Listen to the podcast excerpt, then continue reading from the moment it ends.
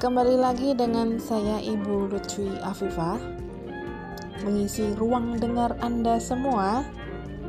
Semoga kalian dalam keadaan sehat selalu ya. Dan juga jangan lupa minum vitamin. Saya tahu kalian banyak tugas Karena memang tugasnya kalau pelajar itu adalah selalu belajar. Jadi um, tetap semangat. Saya pernah ada di posisi kalian. Saya juga mengalami mengalami apa yang kalian alami sekarang ini. Oke, sebelum kita masuk ke mata kuliah, saya akan mencoba sharing bagaimana cara belajar yang baik. Apalagi dalam kondisi yang online seperti ini, perlu ada strategi khusus untuk belajar. Nah, kalau saya tanya kalian di masa uh, zamannya semua online ini, bahkan mungkin ibu kalian di rumah belanja juga online kali ya. Pokoknya semuanya online. Kita sudah uh, menghindari yang kegiatan-kegiatan yang bersifat offline. Jadi kita perlu ada strategi. Nah untuk cara belajar versi online ini bagaimana yang baik? Karena uh, karena ini menjadi sangat penting ya. Jadi kalau menurut saya ketika kalian belajar secara mandiri online ini, posisikan kalian itu belajar seperti di kelas. Kalau kalian belajar di kelas bagaimana? Apakah sambil tidur-tiduran? Apakah sambil nonton TV? Kan tidak kan ya? Posisikan kalian belajar sama seperti di uh, di dalam kelas. Coba posisikan kalian duduknya yang rapi, kemudian uh, kalian jangan lupa uh, kalau sebelum mendengarkan atau mengikuti kuliah juga posisikan kalian dalam keadaan siap baik fisik dan juga mentalnya. Jangan lupa mandi. Karena hmm, penting ya itu ya. Apalagi ada uh, dos beberapa dosen yang misalnya kuliahnya pagi gitu. Jangan sampai nggak mandi ya karena itu akan mempengaruhi mungkin mood kalian dan sebagainya. Jadi posisikan kalian belajar seperti di kelas. Gunakan pakaian yang nyaman, duduk yang rapi, kemudian dan jangan kalau mendengarkan podcast saya jangan hanya uh, mendengarkan saja, tapi gunakan sebanyak mungkin uh, panca indera kalian untuk belajar. Jadi kalau hanya mendengarkan saja, otomatis kan yang yang bekerja adalah uh, indera apa? Indera pendengaran kan ya? Nah saya tidak ingin seperti itu karena uh, sistem belajar yang baik itu adalah memanfaatkan banyak panca indera. Dengan cara apa? Misalnya kalian kan saya minta untuk buat resume berarti di situ uh, praba kalian yang apa namanya indera praba kalian yang bekerja. Gunakan tangan kemudian gunakan mata kalian. Lihatlah slide karena itu sangat penting sekali. Kemudian juga uh, gunakan auditori kalian untuk mendengarkan podcast saya secara uh, baik-baik. Uh, nah rasanya itu ya bagaimana cara belajar yang baik. Jadi mulai dari sekarang uh, diposisikan kalian belajar seperti di kelas dan saya rasa pembelajaran online kali ini juga akan lebih efektif karena uh, karena karena apa ya? Karena kalian bisa mengikuti penjelasan saya sama seperti saya menjelaskan di kelas. Karena begitu juga dengan saya ya untuk um, memberikan podcast ke kalian saya juga menyiapkan diri saya sebaik mungkin seperti yang di kelas oke okay seperti itu.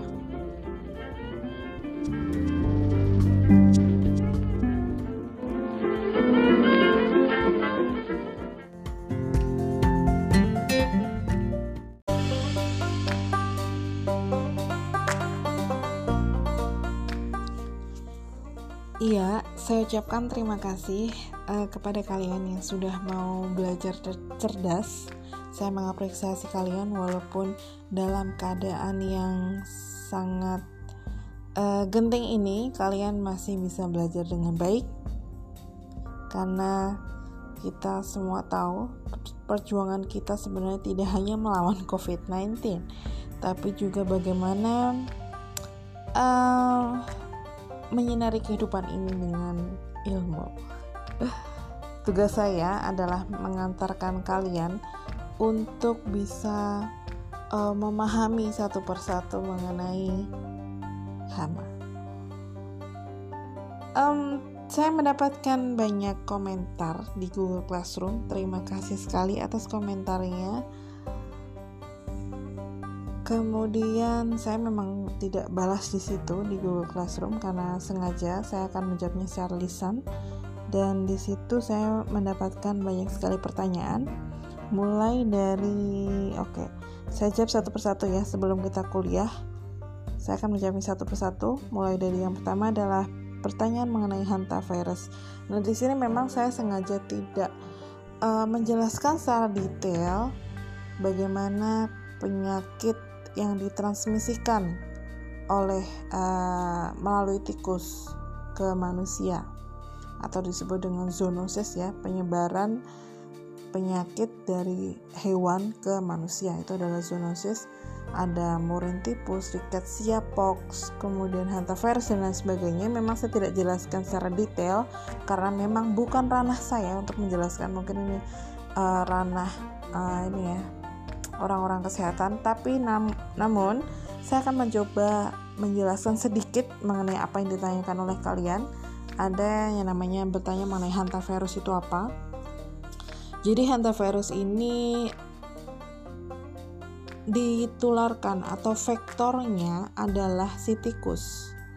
Virus ini ditemukan di feses dari tikus dan ketika feses tikus kan ada di mana-mana kan kalian sudah tahu dia dalam sehari mengeluarkan berapa dropping fesesnya kan ada banyak. Dan kemudian itu mungkin di sekitar manusia entah bagaimana caranya kemudian dia uh, di feses yang terinfeksi tadi itu menjadi airborne.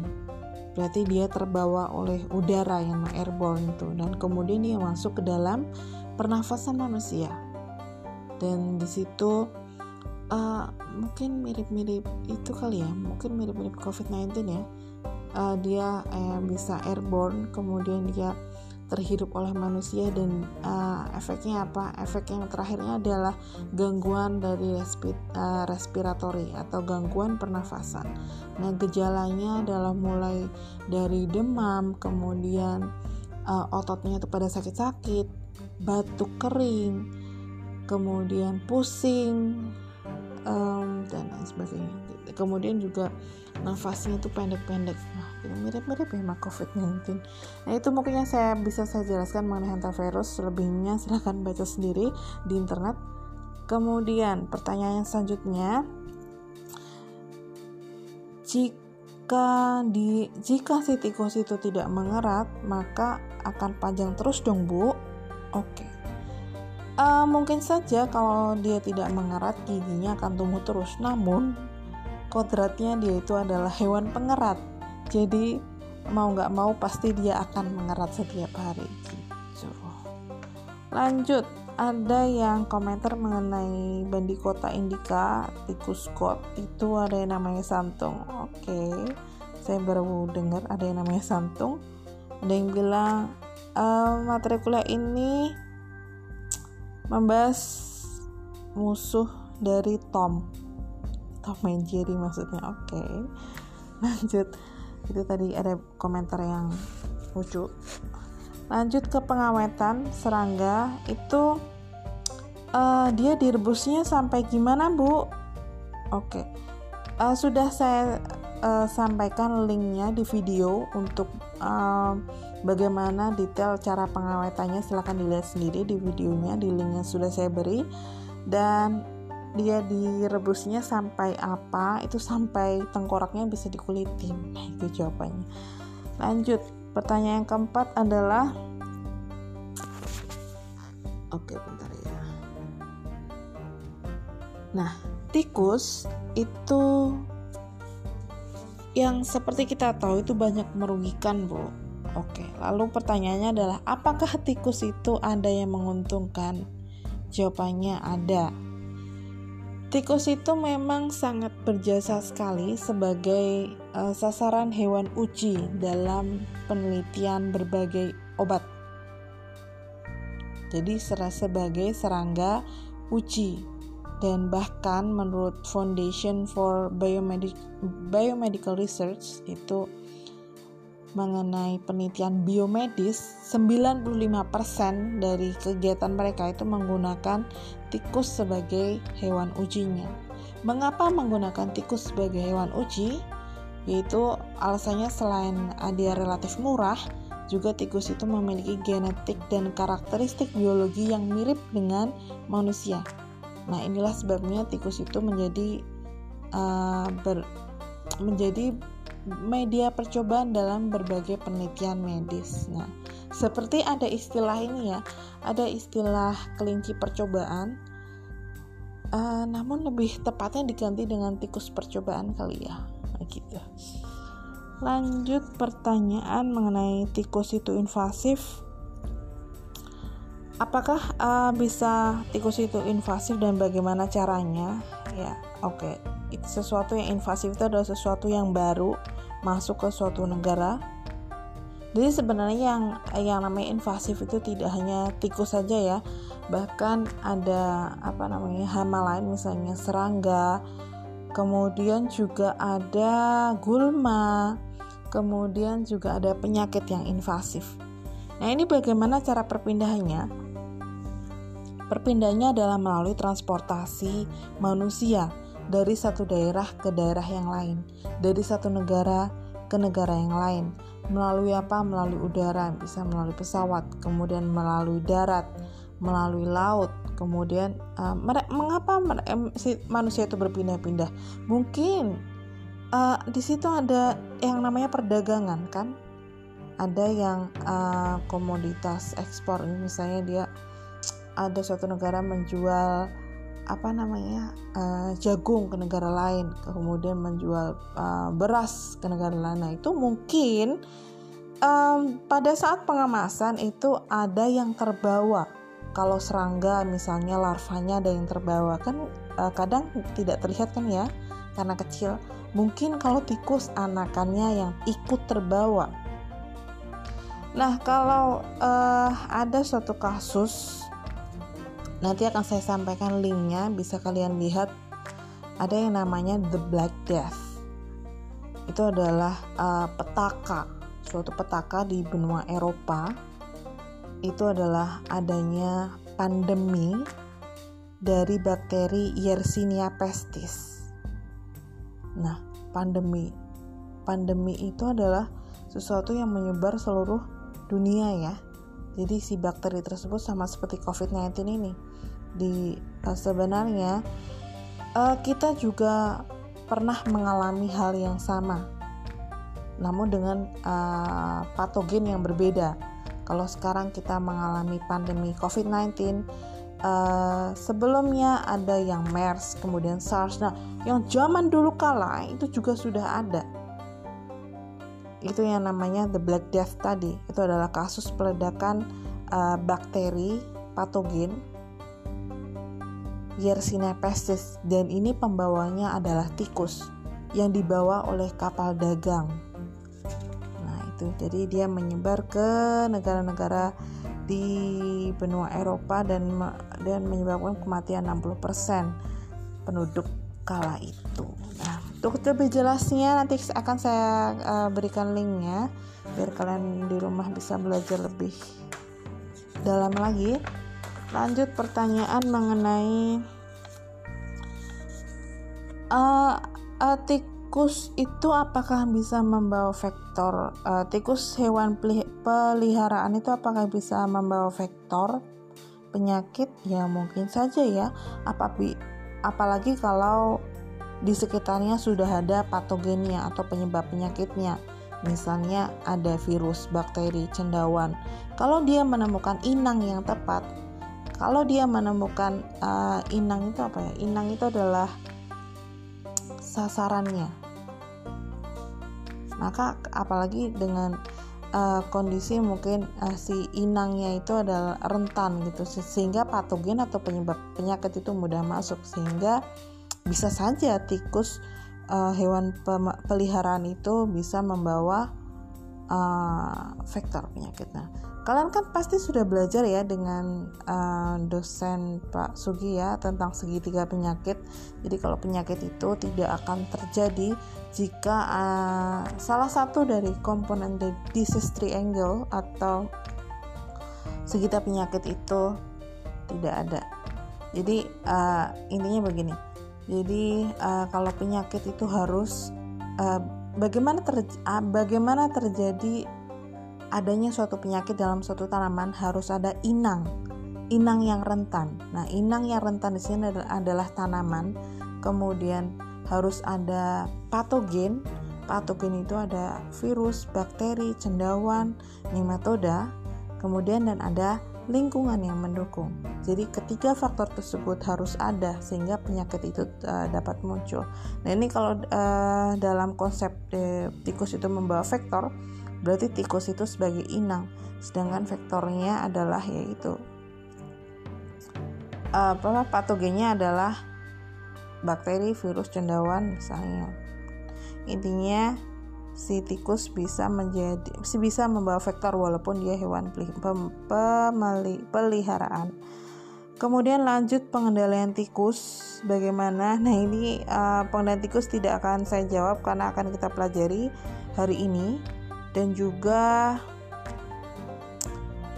dan juga apa ya? Oke oke satu lagi ada pertanyaan. Adakah pengaruh kuat dari makanan yang disukai tikus? Karena uh, ayah saya kalau memberi umpan ikan asin itu tidak mau kalau kelapa mau. Jadi memang uh, si tikus ini bisa bisa mengecap ya, bisa uh, merasakan manis, asin, pahit. Nah, sama seperti kita. Dan mengapa dia tidak mau ikan asin? Mungkin semua orang di sekitar uh, di situ memberi umpan ikan asin. Dan kemudian si tikus tersebut menjadi bosan. Nah, oleh karena itu uh, dengan umpan kelapa dia akan lebih tertarik. Nah, itu mungkin penjelasan saya ya.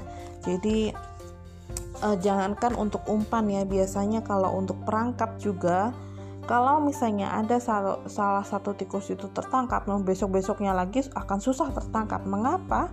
Karena ada ada semacam feromon yang dikeluarkan oleh si tikus yang uh, tertangkap tersebut ke dan uh, feromon tersebut disebarkan di sekelilingnya yang menandakan oke okay, saya minta tolong nih saya tertangkap di sini.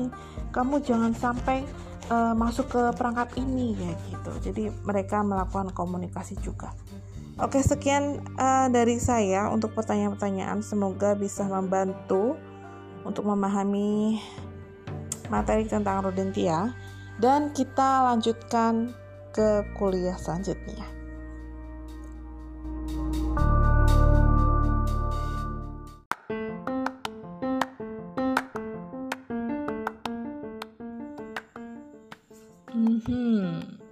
Oke. Hari ini kita akan belajar kelanjutan yang kemarin. Kalau kemarin kita belajar mengenai siapa itu tikus, bagaimana uh, hidupnya dan lain sebagainya. Nah, sekarang kita akan belajar mengenai bagaimana cara pengendaliannya menggunakan strategi IPM atau Integrated Pest Management. Kalau di slide yang pertama itu uh, gambarnya sangat menarik. Kalian pasti sudah tahu itu apa. Itu adalah burung hantu. Nah ternyata burung hantu itu merupakan uh, suatu pengendalian yang cukup efektif untuk mengendalikan hama tikus. Oke, lanjut sebelum kita bahas satu persatu mengenai bagaimana pengendalian tikus yang sangat menjengkelkan yang seperti kita tahu bahwa tikus itu tidak hanya menjadi hama pertanian, namun juga hama urban, hama yang ada di sekitar kita yang sangat sangat amat mengganggu sekali. Nah, sebelumnya kita harus pelajari apa itu Integrated Pest Management atau yang disebut dengan IPM. Definisi dari IPM adalah jadi strategi pengendalian atau ini ya dalam bahasa Indonesia namanya adalah pengendalian hama terpadu. Kalau dalam bahasa Inggris Integrated Pest Management. Itu adalah strategi pengendalian yang berbasis ek ekosistem yang fokus fokusnya adalah pencegahan jangka panjang terhadap adanya kerusakan hama. Dengan cara apa pencegahannya? Dengan cara mengkombinasikan beberapa teknik pengendalian seperti pengendalian secara biologi, pengendalian dengan uh, manipulasi habitat, kemudian uh, teknis, dan juga misalnya penggunaan varietas yang resisten. Jadi uh, apakah apakah uh, apa apa yang dimaksud dengan habitat manipul manipulasi habitat uh, penggunaan kultur teknis nah, ini saya kasih contohnya aja ya misalnya ya jadi kalau dalam uh, ekosistem itu tidak hanya ada hama saja ternyata di ekosistem juga ada yang namanya musuh alami yang di mana dia sangat uh, membantu menurunkan populasi dari hama. Nah, musuh alami kalau di serangga itu ada yang namanya predator dan parasitoid. Nah, bagaimana cara memanipulasi habitat di sini? Jadi kita menyediakan uh, sumber-sumber uh, yang menjadi tempat hidup ataupun tempat makan si predator ataupun parasitoid tersebut. Dengan cara apa? Dengan cara kita menyediakan uh, tanaman-tanaman berbunga di uh, sisi-sisi uh, lahan. Nah, itu adalah salah satu manipulasi habitat. Untuk lebih jelasnya nanti kita akan bahas satu persatu. Tenang, kita akan pelajari ya. Oke, kemudian penggunaan kultur teknis seperti penggun uh, intinya adalah bagaimana tanaman itu nantinya sehat dengan cara misalnya penggunaan varietas yang uh, bebas dari hama, kemudian uh, benih bersertifikat, kemudian pengolahan tanah yang baik, kemudian rotasi tanaman, penggunaan mix cropping dan lain sebagainya. Nah, kemudian apakah dalam konsep pengendalian hama terpadu, nah silakan dilihat yang sebelah kanan, itu ada gambar segitiga yang di bawah adalah cultural, kemudian physical, mechanical, biological, dan chemical. Di sini yang paling atas adalah chemical, yang artinya pengendalian uh, berbasis kimiawi atau menggunakan pestisida dalam konsep integrated pest management atau dalam konsep pengendalian hama terpadu itu uh, diperbolehkan. Namun uh, harus mengedepankan pengendalian-pengendalian yang lainnya ya. Jadi penggunaan pestisida kimiawi ini menjadi alternatif paling akhir dalam pengendalian. Nah, dalam pengendalian hama terpadu ini tujuannya adalah tidak hanya kita uh, tidak hanya oke okay, tujuannya di sini adalah uh, untuk mereduksi atau kita menekan organisme target kita yaitu hama karena misalnya kita menyemprotkan pestisida yang terlalu banyak itu yang berimbas itu tidak hanya hama saja ternyata di ekosistem itu ada banyak organisme non target seperti yang saya bilang tadi ada musuh alami, predator dan parasitoid.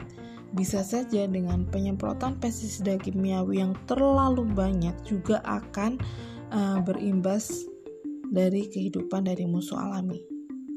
Gitu ya. Kemudian jadi jadi pengendalian dalam konsep integrated pest management ini uh, tidak hanya kita meminimalisasi resiko terhadap kesehatan manusia. Di sini uh, contohnya adalah penggunaan pestisida sintetik. Nah, itu kita menggunakan pestisida sintetik itu juga ada aturannya terutama petani ya petani itu bagaimana cara uh, dia menyemprotkan di lahan, bagaimana dosisnya, bagaimana konsentrasinya, bagaimana APD yang digunakan oleh si petani. Nah, itu juga menjadi hmm, salah satu pokok yang penting dalam pengendalian hama terpadu, yaitu kita juga harus meminimalisasi resiko terhadap petaninya. Kemudian juga kita harus meminimalisasi uh, resiko terhadap musuh alaminya.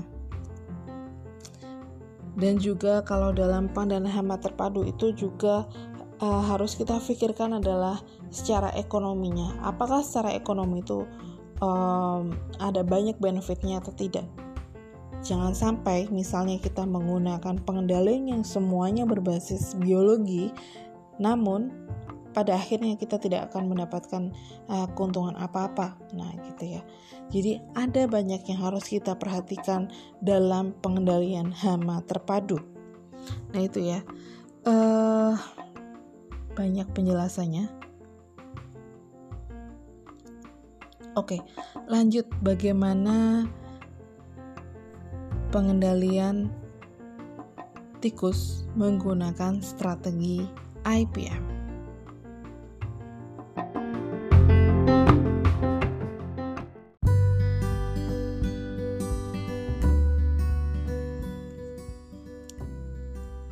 Strategi pengendalian uh, tikus itu ada banyak ya. Misalnya yang pertama adalah cultural practices menggunakan uh, salah satu contohnya adalah kita harus uh, kita harus tanam dan panen serempak. Kenapa harus serempak?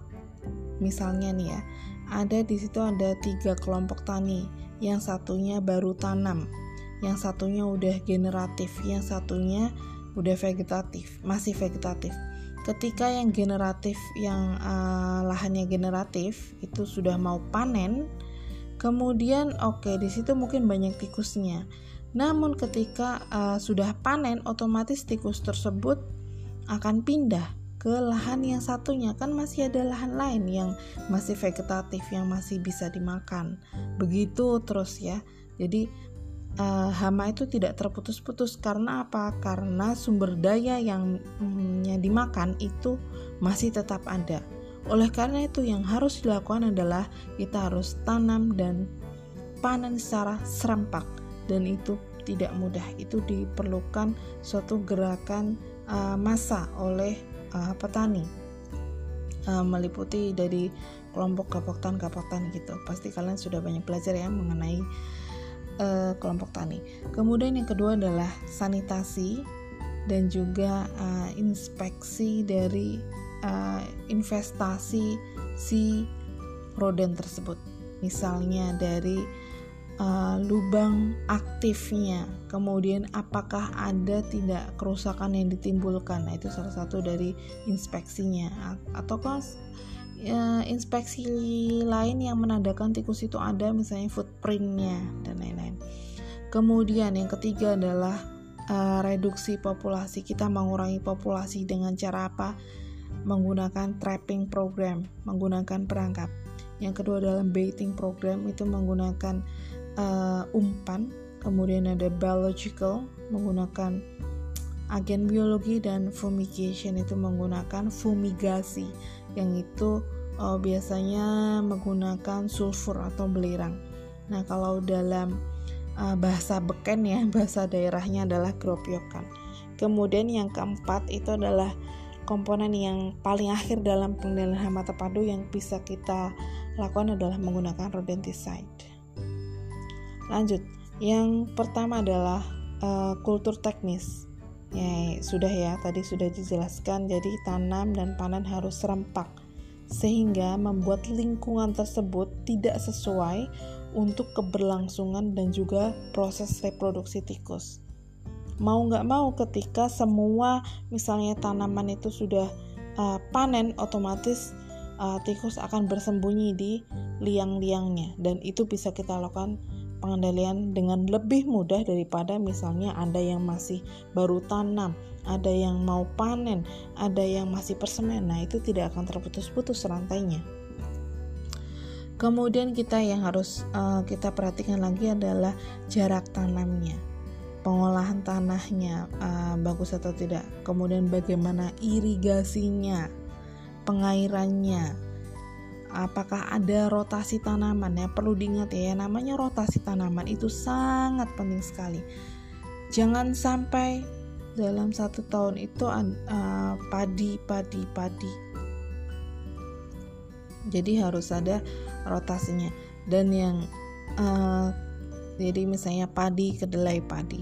Dan ada yang kita apa membersihkan sisa-sisa tanaman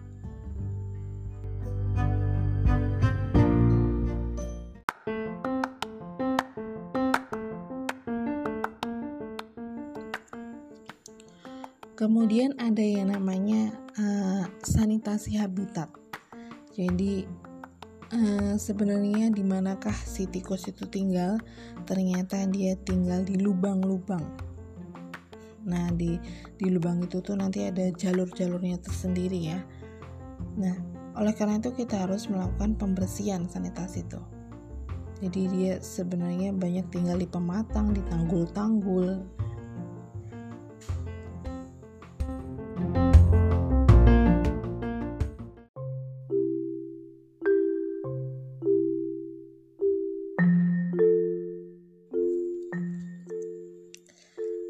bisa dilihat di situ ada hmm, lubang aktif pada masa vegetatif pada tanamannya fase vegetatif biasanya lebih lebih apa namanya lebih bulat dan tidak tertutupi oleh tanah-tanah atau lumpur.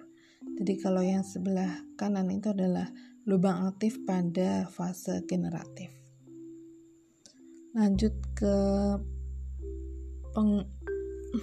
reduksi populasi. Nah, biasanya menggunakan apa? Biasanya uh, beberapa ada yang menggunakan trap. Traps itu adalah suatu perangkap. Nah, apakah trap penggunaan trap itu efektif? Nah, tergantung juga ya, tergantung jenis perangkap yang digunakan. Apalagi yang seperti yang digambar itu perangkap jepret ya itu ya, snap trap. Nah, itu uh, rasanya itu tidak tidak akan efektif ketika dilakukan untuk pengendalian hama tikus di pertanian. Namun kalau hama tikus di rumah kalian misalnya itu sah-sah saja digunakan dan itu mungkin efektif. Um, nah itu ya. Uh, biasanya penggunaan perangkap itu digunakan ketika investasinya itu relatif lebih sedikit dan um, dan biasanya kalau pengendalian secara kimiawi itu uh, tidak dilakukan. Jadi biasanya pakai traps ini. Dan biasanya kalau pakai traps itu ada umpan-umpan tertentu yang uh, bisa dipakai. Kalau di rumah kalian biasanya pakai apa ya umpannya ya? Ada yang pakai ikan asin kemudian ada yang pakai apa? Roti, kue, dan lain sebagainya. Nah, kita akan pelajari kalau penggunaan traps kalau di hama di uh, tikus pertanian. Tipe dari perangkap itu ada banyak. Ada yang cake trap itu adalah perangkap yang bentuknya kandang. Ada uh, wooden traps itu yang perangkap bentuknya kayu. Kemudian ada wire traps itu perangkap kawat. Snap trap itu adalah perangkap jepret bambu traps dan bandicot trap itu biasanya lebih besar. Nah, jenis-jenis traps itu ada banyak sekali. Dan uh, sebaiknya penggunaan perangkap itu kemudian dibersihkan dengan air setelah uh, digunakannya. Dan lebih baik menggunakan apa namanya? Uh, bait itu umpan, umpan yang lebih segar dan atraktif jangan salah ya yang namanya tikus itu biasanya itu pintar. Tikus itu licik juga ya. Ketika misalnya suatu hari kita kasih ikan asin oke okay, dia mau terperangkap. Kemudian uh, di minggu-minggu berikutnya kita kasih ikan asin udah nggak dimakan coba kenapa? Coba kenapa? Kenapa mengapa uh, dia perilakunya seperti itu? Ya kalian yang harus menjawabnya. Bukan saya terus ya Kalian harus berpikir mengapa tikus itu pintar. Lanjut. Tipe perangkap di situ ada banyak yang saya hmm, cantumkan. Bahkan di situ ada ada perangkap lem kemudian perangkap nah itu yang banyak digunakan untuk pertanian itu yang bawah tuh yang cake trap atau perangkap kandang. Nanti kita akan bahas satu persatu bagaimana cara menggunakan perangkap kandang ini untuk mengendalikan hama pertanian. Kemudian ada yang tikus pohon, Ratus Theomanicus, kita mengenalikan dengan uh, perangkap juga, ada cone trap, jadi perangkap uh, bentuknya seperti apa namanya, seperti topi, sehingga dia tidak bisa naik ke atas nanti. Jadi bisa bahannya bisa aluminium, besi, dan baja dan lain sebagainya. Itu salah satu cara yang bisa digunakan. Oke lanjut kita akan bahas mengenai TBS Penggunaan TBS itu adalah Trap Barrier System Nah Trap Barrier System itu apa? TBS itu biasanya uh, ini efektif untuk mengendalikan uh, pengerat atau tikus dengan kuantitas yang banyak dan juga bisa secara kontinu dilakukan dari awal hingga sampai akhir panen. Jadi penggunaan TBS ini menjadi salah satu pengendalian yang masih banyak dijalankan di masyarakat. Dan penggunaan TBS ini biasanya uh, banyak dilakukan pada daerah-daerah endemik saja. Bukan pandemik ya kalau pandemik itu seluruh dunia kalau endemik itu hanya daerah-daerah tertentu saja. Jadi TBS digunakan pada daerah-daerah tertentu atau uh, endemik area ya dengan populasi tikus yang tinggi karena tidak semua lahan itu uh, mempunyai masalah yang sama yaitu tikus ya belum tentu misalnya daerah A dan daerah B mempunyai masalah yang sama. Jadi yang namanya tikus itu biasanya endemik, dia pada daerah-daerah tertentu saja. Jadi TBS itu uh, syaratnya ada apa saja? Yang ada tiga syarat yang harus ada. Yang pertama adalah tanaman perangkap atau trap plants, kemudian yang kedua adalah plastic fence atau pagar plastik, yang ketiga adalah perangkap bubu atau uh, trapnya adalah perangkap bubu namanya. Nah, itu sebagai penangkap dari tikus. Nah, ketiga komponen tersebut uh, digunakan secara terintegrasi dalam suatu lahan. Jadi TBS itu harus ada trap plants, ada tanaman perangkapnya, kemudian uh, pagar plastik dan perangkap bubu. Nah, Sebelum saya jelaskan satu persatu, kita istirahat sejenak ya.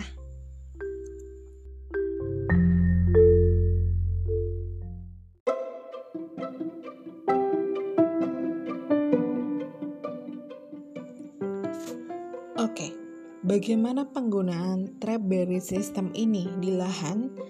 Jadi, penempatan dari uh, trap plants atau tanaman perangkap itu sebaiknya di dekat habitat dari tikus itu.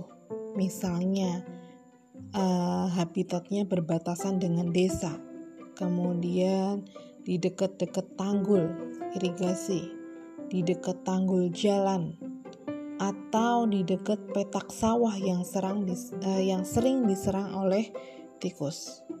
Nah itu ya, jadi dari trap plant itu harus di deket-deket habitat si tikus itu ada. Kemudian untuk um, pagarnya bisa uh, biasanya plastik PE plastik biasanya 0,8 mm minimalnya atau mulsa ataupun terpal uh, warnanya tidak masalah apa saja bisa dipakai dan dia tingginya biasanya 60 sampai 70 cm seperti yang terlihat pada gambar. Nah, plas uh, si pagar plastik tersebut itu setiap satu meter itu diberi apa namanya ajir.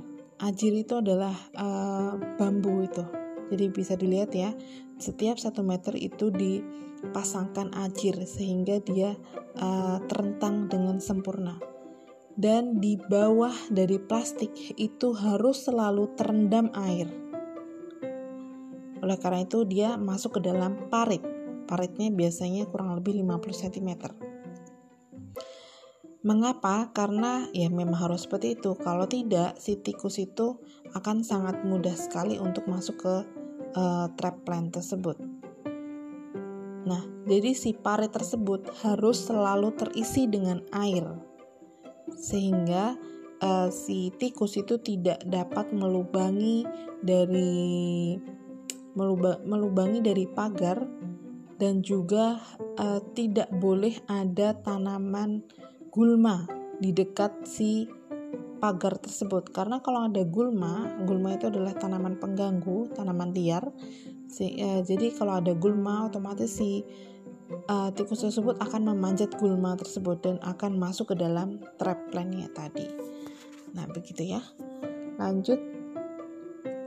Nah TBS trap barrier system ini biasanya uh, ditanam tiga minggu lebih awal atau tiga minggu lebih akhir daripada lahan yang di sekitarnya.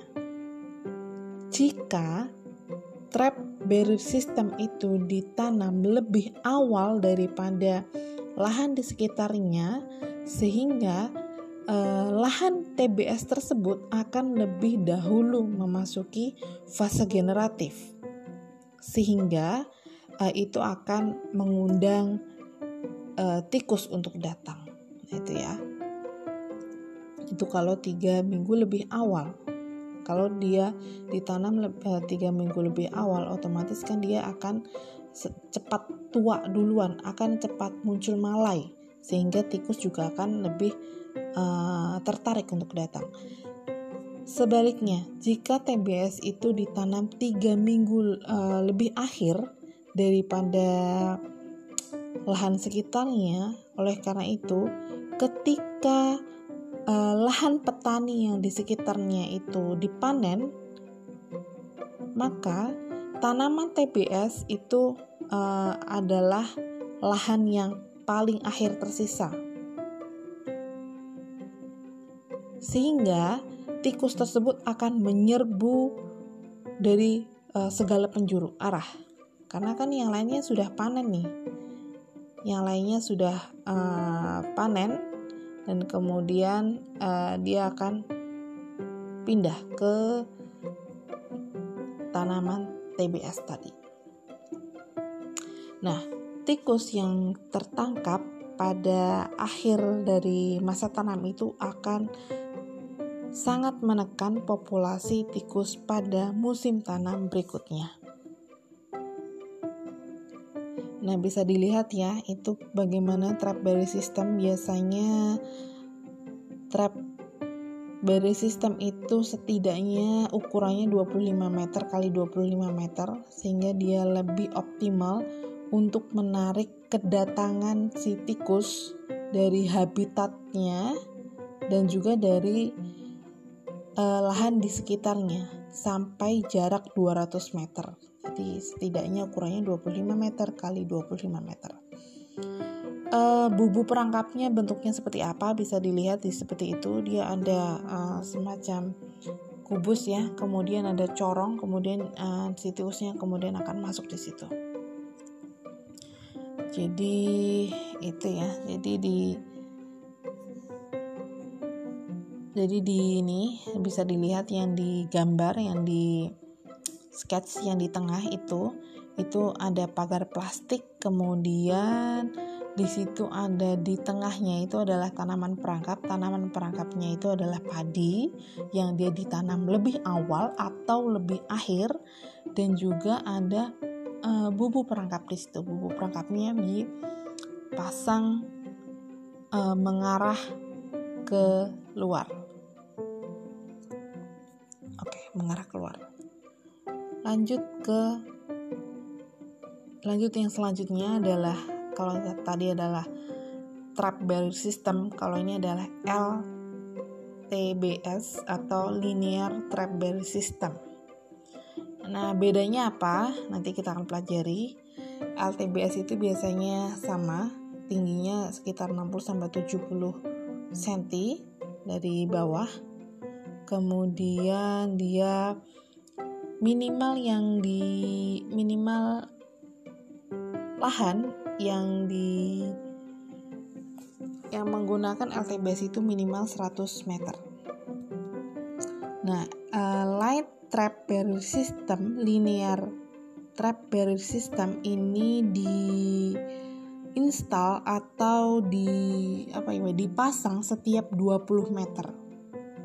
Dan LTBS ini efektif untuk menangkap tikus dari dua arah yang berbeda yaitu dari dalam habitat dan juga dari lahan di sekitarnya. Kalau trap berry system tadi hanya efektif untuk menangkap yang di luar habitat ya, di luar trap uh, uh, di, luar TBS. Kalau uh, LTBS ini dari dua arah, yaitu dari di dalam habitat dan juga di lahan di luar LTBS. Nah, LTBS ini sebenarnya sebenarnya didesain untuk per, apa namanya uh, pergerakan si tikus itu setiap harinya. Karena pergerakan tikus itu biasanya terpola. Baik itu dia jadi beda ya antar tempat dia nesting site itu adalah tempat bersarang dan juga tempat makan dia beda bisa dilihat di gambar itu dia dipas, dipasang setiap setiap 20 meter si perangkapnya tadi. Jadi eh, bumbu perangkapnya dipasang ada yang mengarah keluar dan juga ada yang mengarah ke dalam. Jadi fungsinya bisa menangkap tikus dari luar habitat dan di dalam habitat dari LTBS oke itu ada gambarnya ya dan yang pasti penggunaan uh, eh, TBS dan juga TBS itu harus dipasang di uh, dekat habitat dari si tikus itu. Misalnya perbatasan antara sawah dengan habitat utama tikus seperti di sepanjang tepi kampung, kemudian di tanggul irigasi, tanggul jalan, dan lain sebagainya. Nah, nah ini ya, uh, kita sudah belajar mengenai apa itu TBS dan LTBS. Bedanya apa kita sudah tahu. Nah, sekarang yang jadi pertanyaan kita, apakah perlu maintenance dari TBS dan LTBS ini? Apakah uh, perlu kita uh, kita monitor? Ya, perlu banget ya, karena kalau tidak ya namanya tikus itu pasti cerdik sekali apalagi uh, pagarnya cuma plastik. Jangankan plastik ya dia besi aja bisa dikerat kemudian kayu kemudian apalagi ya banyak lah pokoknya uh, dia bisa mengerat apa pun. Karena seperti yang kita ketahui bahwa gigi depan dari tikus itu kan dia tumbuh. Uh, apakah efektif penggunaan uh, dari uh, plastik tadi ya? Ya pasti ya tergantung kitanya juga nih e, cara masangnya gimana. Kalau kita masang asal-asalan juga tidak pasti tidak akan efektif apalagi misalnya kalau plastiknya itu tidak apa tegang gitu. Jadi kan e, masangnya kan benar-benar harus tegang. Kalau kalau tidak tegang itu akan ngelewer-lewer gitu kan. Alhasil apa tikusnya bisa berhasil masuk. Apalagi misalnya di samping-sampingnya ada gulma. Kemudian uh, di paritnya tidak dikasih air otomatis kan gampang sekali tikus masuk gitu kan ya Oke, jadi maintenance-nya apa, monitoringnya apa, kita harus tanam serempak lagi-lagi. Yang namanya semua jenis pengendalian itu alangkah uh, efektifnya, efektif dan efisiennya uh, jika dilakukan secara serempak oleh semua kelompok tani. Karena uh, yang namanya hama itu bisa berpindah dari satu lahan ke lahan yang lain dengan sangat mudahnya. sehingga diperlukan adalah tanam serempak dan juga panen juga serempak. Kemudian harus dicek TBS dan juga LTBS-nya setiap pagi. Ketika ada uh, tikus yang terperangkap di dalam uh, trap tadi, di dalam perangkap bubu tadi, ya bisa kita bunuh dengan cara kita apa namanya merendam si tikusnya tadi ke uh, merendam tikusnya dan juga bubunya ke dalam air di parit. Uh, dosa nggak ya bu? Ah kalau dosa nggak dosa gimana ya kan kalian sudah tahu ya namanya tikus itu reproduksinya sangat uh, tinggi sekali.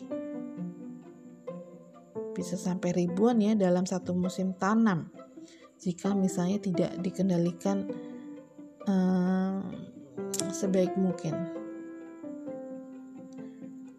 Tikus butuh makan, tapi juga juga petani kan juga butuh makan ya. Jadi mau gak mau kita harus mengendalikannya karena uh, mereka pergerakannya sangat masif sekali.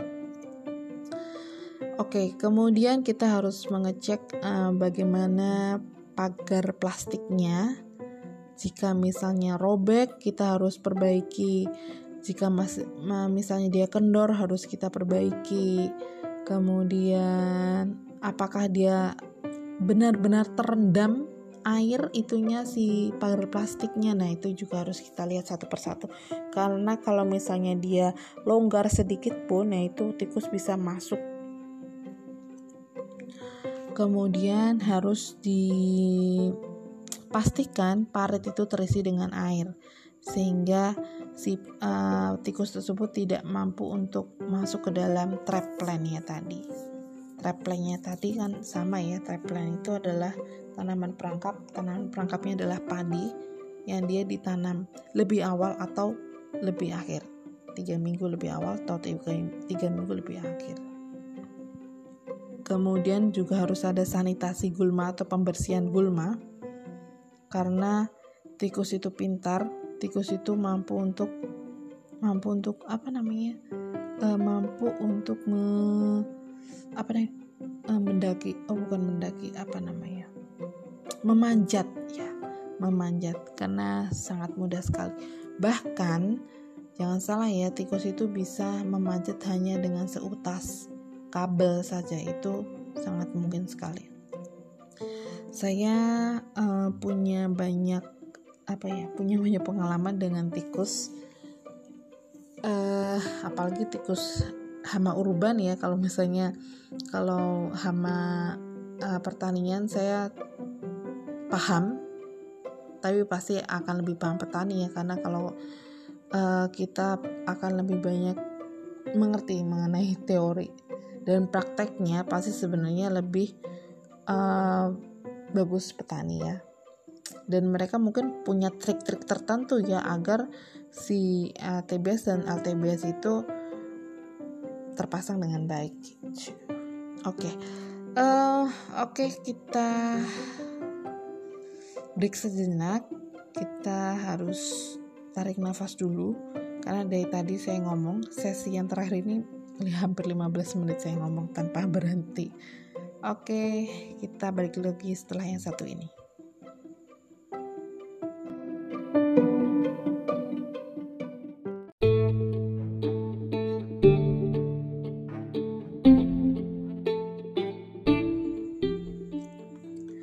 Lanjut mengenai yang namanya gropyokan massal.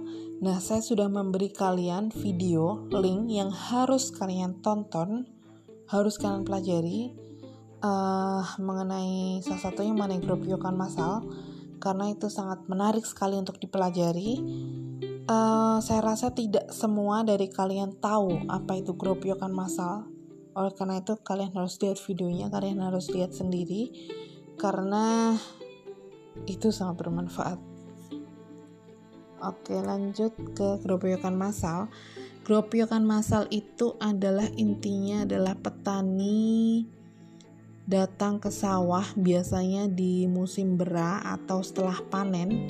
Mereka datang bersama-sama, kemudian mereka membongkar lubang-lubang aktif dari tikus dan melakukan fumigasi dengan belerang.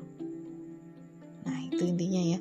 Dan apa yang setelah uh, dilakukan ketika dia uh, apa namanya memberi fumigan fumigan itu adalah racun nafas jadi dia uh, jadi kita membasmi atau di kita uh, apa namanya membasmi tikus dengan cara massal caranya bagaimana?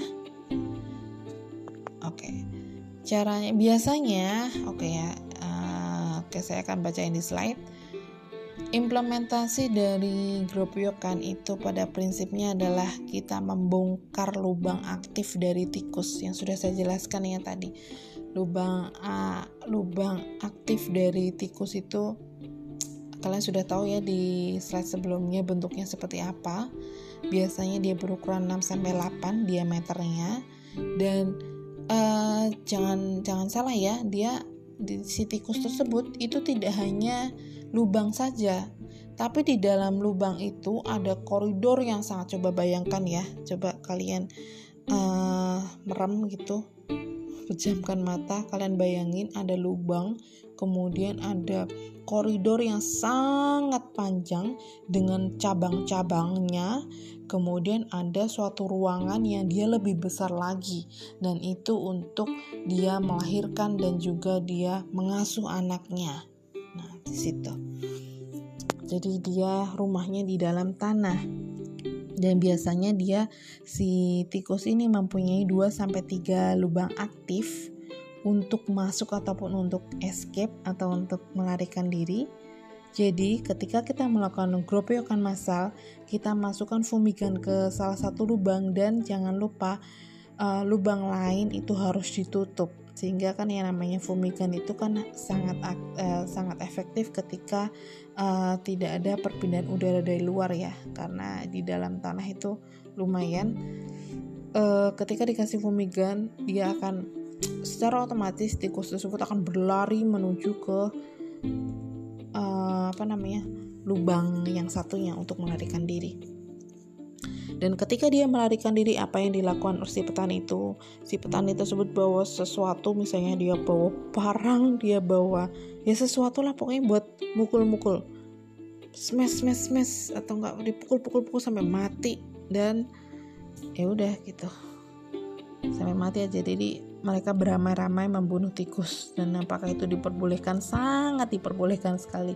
Karena apa? Karena ya kita tahu sendiri bahwa tikus itu sangat merugikan hama pertanian. Dan bisa sampai gagal panen hanya gara-gara tikus. Belum lagi yang namanya uh, hama pertanian itu tidak hanya tikus saja. Kita juga tahu di pertanian itu juga ada hama-hama lain. Misalnya kalau di padi ada worm ada kemudian ada apa penggerek batang dan lain sebagainya ya. Nah di slide selanjutnya itu saya perlihatkan ada alatnya, alat untuk fumigasi. Nah itu biasanya uh, nah itu disuplai oleh pemerintah dan juga kalau mau beli juga bisa ada. Dan itu dimasukkan uh, belerang. Untuk tekniknya bagaimana cara memasukkan silahkan kalian observasi ke petani-petani di di sekitar kalian nanti ya. Kalau sudah kondusif bisa kalian eksplorasi bagaimana sih caranya melakukan fumigasi ini gitu. Jadi uh, si sulfur dimasukkan ke dalam alat tersebut kemudian kita masukkan ke lubang aktifnya ini kita gebuk-gebuk sampai mati. Dan apakah uh, efektif uh, dalam mengendalikan tikus? Itu sangat efektif sekali Oke, lanjut.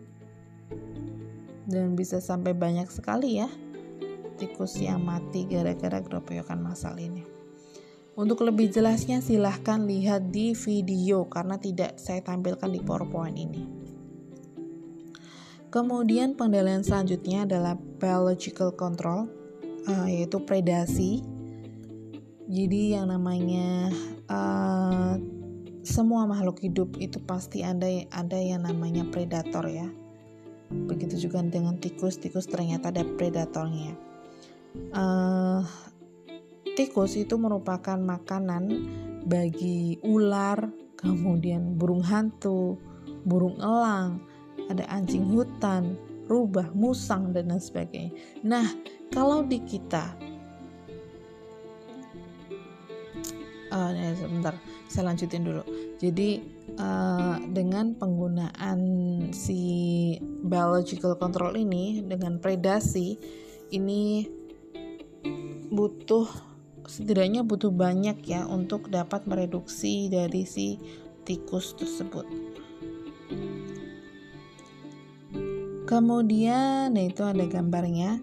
Ada yang namanya Tito alba. Tito alba itu adalah burung hantu Nah itu uh, yang sampai sekarang itu banyak dilakukan uh, banyak dilakukan atau ini ya jadi Kementerian Pertanian itu sudah mempunyai apa namanya eh, program-program uh, tertentu salah satunya adalah pembiakan dari Tito Alba ini jadi Tito Alba memang sengaja di apa namanya dikembangbiakan dan digunakan untuk pengendalian hama tikus di lapangan. Karena apa? Karena yang namanya Tito Alba ini atau burung hantu ini ini bisa uh, kemampuan untuk memangsanya 2 sampai 3 per malam. Dan apa apa ketika ada uh, musim kawan dia konsumsinya akan lebih banyak lagi karena uh, dia kan misalnya kalau kawin kemudian dia menyusui kan dia butuh energi yang banyak sehingga dia butuh uh, makan tikus yang lebih banyak lagi. Nah, dan uh, diestimasikan satu pasang dari Tito Alba atau um, burung hantu ini dapat memang dan lima anaknya, lima anaknya itu dapat memangsa sekitar 1080 dari tikus sebanyak itu. Nah, lalu pertanyaannya, bagaimana cara kita mengendalikan hama eh mengendal eh bagaimana cara kita memperbanyak si burung hantu ini? Karena seperti kita tahu yang namanya predator itu ternyata tidak hanya hewan saja ternyata di lapangan juga banyak predator terutama adalah manusia. Kalau misalnya manusia melihat oh itu ada burung hantu tuh bagus oke okay, dibawa dibawa pulang aja ke rumah buat dipelihara. Ah tapi ya kalau sekarang yang namanya petani bahkan di uh, banyak daerah di Karawang misalnya di uh, Cilamaya kemudian di Telaga Sari dan lain sebagainya itu sudah banyak yang menggunakan Tito Alba ini sebagai pengendalian dari tikus. Dan ini disupport oleh pemerintah. Jadi di lahan itu uh, usaha kita adalah dengan menggunakan dengan uh, membuat sarang-sarang tik eh sarang tikus anu apa sarang dari burung hantu tersebut sehingga dia dapat berkembang biak secara bagus. Dia menggun uh, dia menggunakan sarang buatan tersebut untuk dapat um, berteduh kemudian dia berkembang biak dan lain sebagainya. Nah itu ada bubu bubo ketupu ada burung hantu coklat Nah, itu uh, jenis apa namanya? jenis uh, burung hantu. Tapi yang sering digunakan itu adalah Tito alba, yang burung hantu putih itu yang sering digunakan. Tito alba, inget ya, Tito alba. Kemudian ada burung alap-alap, nah itu juga uh, salah satu predator juga. Kemudian di slide selanjutnya ada ular. Oh my god. Kita mengendalikan tikus dengan ular. Aduh, gimana? Apalagi ularnya sanca. Ular kobra ular hijau, king cobra. Oh, gimana menurut kalian? Apakah pengendalian menggunakan ular ini efektif digunakan untuk di lapangan?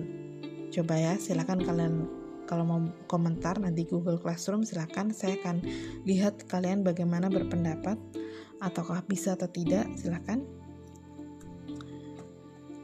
Kemudian ada predator tikus juga selain dari ular, juga ada musang, ada garangan dan lain sebagainya.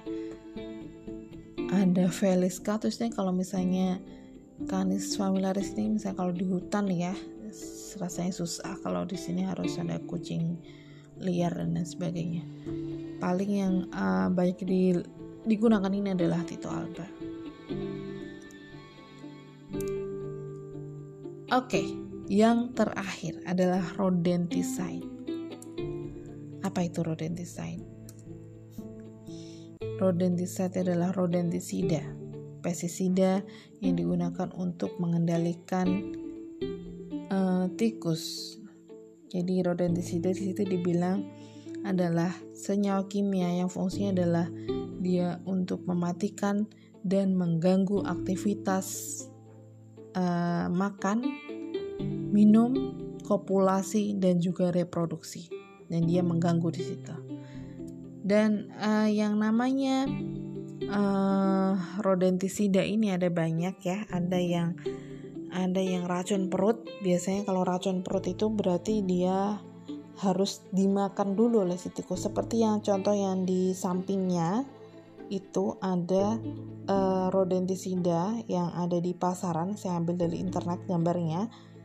Uh, yang di bawahnya itu adalah apa namanya roden apa nama kok rodentisida ininya apa namanya uh, racun perutnya. Atau umpan ya disebut umpan. Nah ini um, ya ini warnanya kenapa biru? Jadi memang ada warna-warna khusus untuk digunakan sebagai uh, bahan dari rodentisida. Nah, itu biasanya ada warna biru nah, atau hijau toska, biru, merah. Nah, itu ada warna-warna khusus yang digunakan. Kemudian ah, itu ada di uh, di di apa namanya? Di slide tersebut ada tulisan dijamin tikus mati kering tanpa bau. Kalian yakin? Tikus mati kemudian akan langsung kering dan tanpa bau ketika memakan rodentisida? Ayo, kalian jawab ya. Kemudian ada yang juga racunnya dan racun fumigan, dia mengganggu pernafasan. Kemudian ada repelen atau traktan, uh, dia semacam feromon yang digunakan dari senyawa kimia juga. Kemudian ada infertility uh, chemosterilan. Jadi um, apa namanya membuat si uh, tikus tersebut menjadi tidak bisa berkopulasi lagi jadi infertil. Dan yang paling sering digunakan adalah um, poisonous bait atau atau apa namanya? Umpan beracun dan juga fumigan nah, itu yang paling banyak dilakukan. Dan biasanya tikus itu ketika memakan memakan umpan biasanya secara otomatis dia akan pergi ke arah apa namanya ke arah air. Biasanya sih seperti itu ya Kemudian rodentisida juga dibagi menjadi dua, ada single dose poison dan multiple dose poison. Kalau single dose poison itu biasanya uh, grup rodentisida yang dia uh, menghasilkan gejala yang akut dan kemudian akan dapat membunuh tikus dalam sekali paparan. Misalnya dia bahan aktifnya adalah zinc phosphate.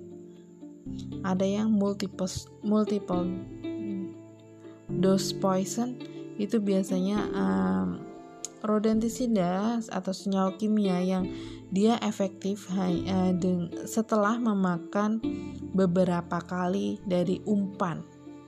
Dan sifat uh, apa mematikannya itu adalah kumulatif. Jadi setelah mungkin dia makan uh, berapa gram gitu misalnya dia dan kemudian dia akan mati. Nah tidak langsung serta merta mati gitu Nah, biasanya yang banyak beredar di pasaran dan banyak digunakan adalah yang multiple dose poison ini dengan bahan aktif seperti war warfarin, ratanfin, arodafrin, fakor, dan lain sebagainya. Oke, ini ada pertanyaan. Silakan dijawab sendiri, saya tidak akan menjawabnya. Um, Bagaimana cara mengendalikan tikus di rumah di rumah? Nah, itu pertanyaannya. Dan juga di situ seberapa efektifkah rodentisida itu mengendalikan tikus? Nah, oke, okay, saya akan jawab sendiri nanti. Uh, bagaimana analisa kalian mengenai uh, pertanyaan-pertanyaan saya? Kemudian uh, di situ ada tikus, ternyata ada tikus gedenya seperti itu. Silahkan dilihat, ternyata ada giant rat tikus raksasa ditemukan di London. Ternyata itu banyak ya tikus seperti itu. Oke, okay, uh, sekian kuliah dari saya. Semoga ilmu yang kalian dapat bermanfaat dan kalian uh, wawasannya jadi tambah luas lagi mengenai hama dan penyakit tanaman.